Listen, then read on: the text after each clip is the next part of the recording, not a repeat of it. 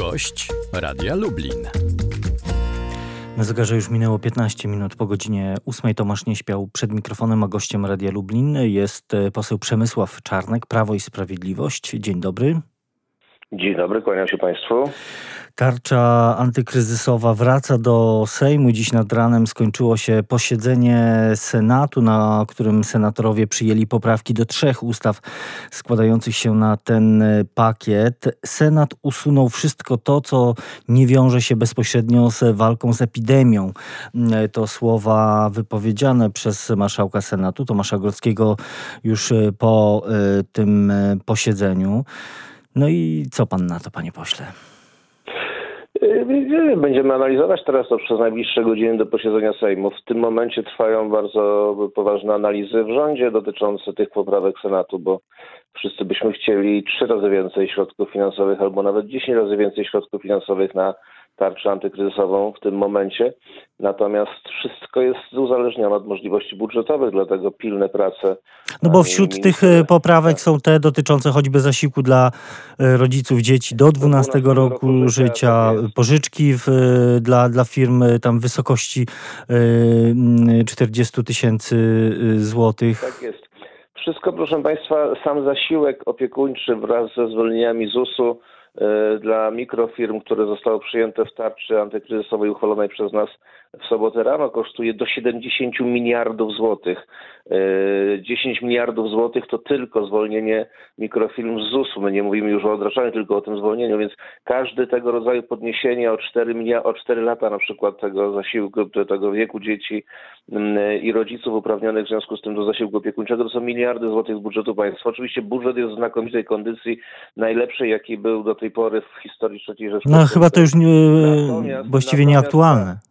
Miał być, miał być najlepszy w historii. tylko, że na koniec, tylko, że na koniec mówimy o tym, co było planowane w związku z dochodami również na koniec 2019, y, więc ta kondycja finansowa rzeczywiście pozwala na stworzenie tarczy antykryzysowej o wartości 10% PKB. To jest jasne. Natomiast wszelkie podnoszenia tego rodzaju w tym momencie y, no, muszą być przeanalizowane przede wszystkim przez y, rząd, bo to rząd ma stuprocentową jasność, na ile nas stać, na ile nie.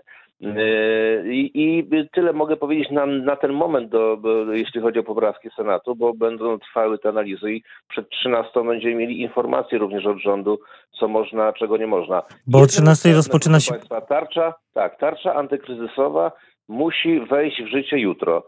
Dzisiaj na pewno Sejm zakończy pracę nad tarczą antykryzysową, na pewno trafi ona do pana prezydenta i to jest duży sukces, że Senat jednak w ciągu tych paru godzin potrafił yy, dokończyć swoje prace. To jest dzięki apelom również naszym i pana prezydenta z soboty. Wiadomo, że Senat planował posiedzenie dopiero na dzisiaj. Tymczasem jest absolutnie konieczne, aby tarcza od jutra obowiązywała po to, żeby wszyscy pracodawcy, wszyscy pracownicy mieli jasność na czym stoją, żeby przedsiębiorcy wiedzieli na co mogą liczyć, na prolongaty, bez opłat prolongacyjnych, na to, że nie muszą płacić teraz składek na y, ubezpieczenia y, zdrowotne czy, czy społeczne, y, składając wniosek do ZUS-u o przedłużenie, albo w ogóle nie płacić, jeśli są mikrofirmami, na, na to, że nie muszą płacić zaliczek na podatek dochodowy. To wszystko wynika z tarczy i musi obowiązywać od jutra. Natomiast rząd cały czas po, potwierdza, że trwają permanentne prace nad tarczą antykryzysową w związku z informacjami, jakie docierają z Ministerstwa Zdrowia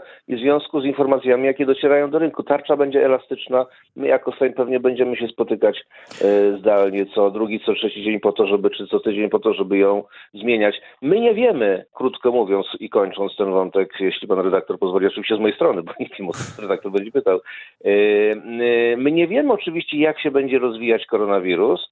Najważniejszą tarczą jest zwalczenie, jest zwalczenie tego, tego koronawirusa w perspektywie dwóch, trzech tygodni i powrót do normalności jeszcze w miesiącu kwietniu, na co jest duża szansa bo y, nikt nie pragnie niczego więcej i więcej niż tego, niż że, jak powrót do normalności, otwarcia zakładów pracy, powrotu pracowników do pracy i, do, i normalnego funkcjonowania rynku. To oczywiście trochę potrwa to stopniowe powracanie. Natomiast w zależności od tego, jak to będzie wyglądać, tarcza będzie uelastyczniana i będą odpowiedzi na kolejne apele i, i sytuacje kolejnych grup przedsiębiorców, pracodawców. Panie, y, panie pośle, to jeszcze chciałem y, nawiązać do prac legislacyjnych właśnie nad tym pakietem, bo y, kością niezgody e, w pewnym momencie, no właściwie e, w, podczas ostatniego posiedzenia Sejmu, tego już głośnego w nocy z piątku na sobotę, kością niezgody była zmiana, e, wprowadzona zmiana kodeksu wyborczego. Wtedy padały zarzuty, że e, PiS w nocy do, dokonał zamachu na konstytucję pod pretekstem walki z e, koronawirusem. E, Po co były te zmiany w kodeksie wyborczym? Panie redaktorze, po co to jest dyskusja w ogóle o wyborach? Ja nie jestem w stanie pojąć, czy Państwo moglibyście na chwilkę wszyscy na sekundkę zamrozić swoje emocje, mówię o wszystkich naszych słuchaczach i pomyśleć logicznie, kto i po co myśli w ogóle o wyborach 10 maja w dniu 31 marca, bo gdyby wybory były w niedzielę, to ja bym rozumiał, że te dyskusje o wyborach są absolutnie uzasadnione, że jest niebezpieczeństwo, zagrożenie, ktoś chce robić za dwa dni wybory. Natomiast wybory są 10 maja, a mamy 31 marca. Ciągłe, codzienne, co godzinę rozmowy opozycji, apele, pochukiwania, krzyki, jakichś stowarzyszeń temis, to jest w ogóle skandal i draństwo to, co robią sędziowie ze stowarzyszeń temis. O tym, co będzie 10 maja jest absurdalne o tyle, że nikt nie wie, co będzie 10 maja. Nie wie tego Ministerstwo Zdrowia. Jakim cudem mogą wiedzieć o tym politycy opozycji? Jakim cudem o tym mogą wiedzieć sędziowie temis, żeby rozmawiać dzisiaj o tym, czy będą wybory 10 maja, czy nie? My nie wiemy, czy będą wybory 10 maja, bo nie wiemy, w jakiej sytuacji Dobrze, nie wiemy jaka, jaką sytuację powtarzam. zastaniemy też... Po... Tak, jak redaktor pozwoli mi tylko na jedno zdanie, to, które zawsze mówię. Więc mówię i oświadczam zgodnie ze swoją wiedzą polityczną, ze swoją wiedzą prawniczą. Jeśli będzie niebezpieczeństwo dla wyborców, jeśli nie ustanie pandemia, jeśli jej nie opanujemy w ciągu dwóch, trzech tygodni, zapewne będą podejmowane dalej idące kroki wynikające z Konstytucji, na które wówczas będzie przesłanka i nie będzie wyborów 10 maja.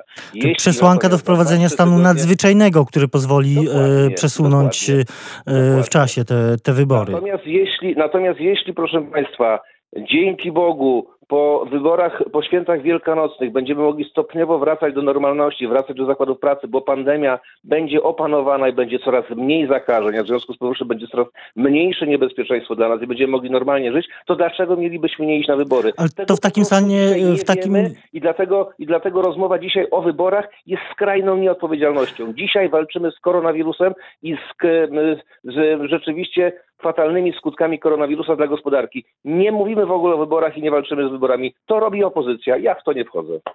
E, No dobrze, to zostawmy te wybory.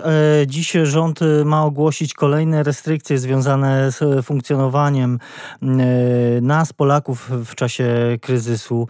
O jakich rozwiązaniach będzie mowa? No bo to, że jakieś dodatkowe obostrzenia będą, to już zdaje się jest pewne. Czy będą, no właśnie, e, limity w, sklepach? Jak to e, może e, wyglądać? Jakich decyzji dzisiaj się należy spodziewać? No bo te ma ogłosić premier. No, nie mogę tego Państwu powiedzieć, bo nie wiem, krótko mówiąc, jakie będą konkretne decyzje. Wiem tyle, co Państwo i wiem tyle, co słyszałem wczoraj z ust pana ministra Łukasza Szumowskiego, który zwracał szczególną uwagę na mm, poluzowanie tej naszej odpowiedzialności, bo do tej pory wszyscy zachowywaliśmy się jako społeczeństwo bardzo odpowiedzialnie i rzeczywiście w kwarantannie przebywało 99% osób, nie było z tym problemu i dlatego mamy, proszę Państwa, bardzo poważne sukcesy. Zobaczcie Państwo, zwracajcie Państwo na to uwagę z chłodnym umysłem. Mamy 2000 zachorowań i ponad 30 ofiar, podczas gdy na przykład w, w, we Włoszech jest ponad 90 tysięcy zachorowań i tysiące, ponad 10 tysięcy chyba, tak, jeśli dobrze pamiętam, e, ofiar No tylko też jesteśmy na innym etapie. nie, nie, ale y, panie redaktorze, to, to mówienie, że jesteśmy na innym etapie jest też nie do końca, że tak powiem, uzasadnione, ponieważ jesteśmy w tej samej szerokości i długości geograficznej. To nie jest tak, że my żyjemy w pustyni. u No ale kilka, kilka tygodni wynika- później do nas ale trafił to, ten. y, Dlatego, że to wynika z naszego odpowiedzialnego zachowania jako społeczeństwa. I teraz, jeśli widzieliśmy w sobotę podczas bardzo dobrej pogody e, mnóstwo e, rowerzystów, mnóstwo biegaczy, spacerowiczów w parkach, którzy przechodzili około siebie w odległościach metra, pół metra, to znaczy, że zapomnieliśmy przez tą e, dobrą pogodę, że koronawirus naprawdę zabija.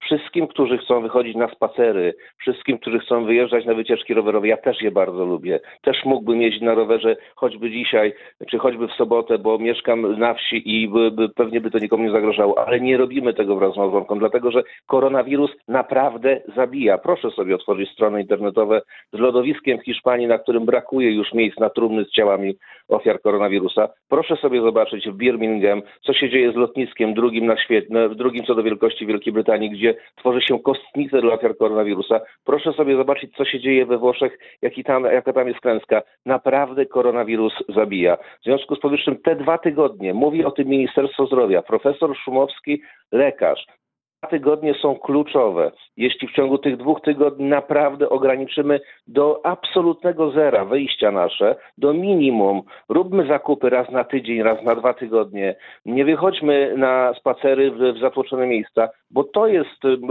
ten czas i to miejsce, w którym ten wirus się rozprzestrzenia. Jeśli nie będzie się rozprzestrzeniał przez 2-3 tygodnie, naprawdę będziemy mogli wrócić do normalności, co dla wszystkich będzie z korzyścią. Stąd te dzisiejsze pewnie dalsze obostrzenia, które będą wynikać z ustawy o chorobach zakaźnych. Z ustawy o chorobach zakaźnych z 2008 roku, uchwalonej przez PO-PSL, dobrej ustawy, która naprawdę na to pozwala, stąd te wszystkie y, y, hasła i te wszystkie tezy prawników opozycji, że to jest niekonstytucyjne, są naprawdę skrajnie nieodpowiedzialne i głupie. A mówił to poseł Przemysław Czarnek, Prawo i Sprawiedliwość. Bardzo dziękuję za rozmowę.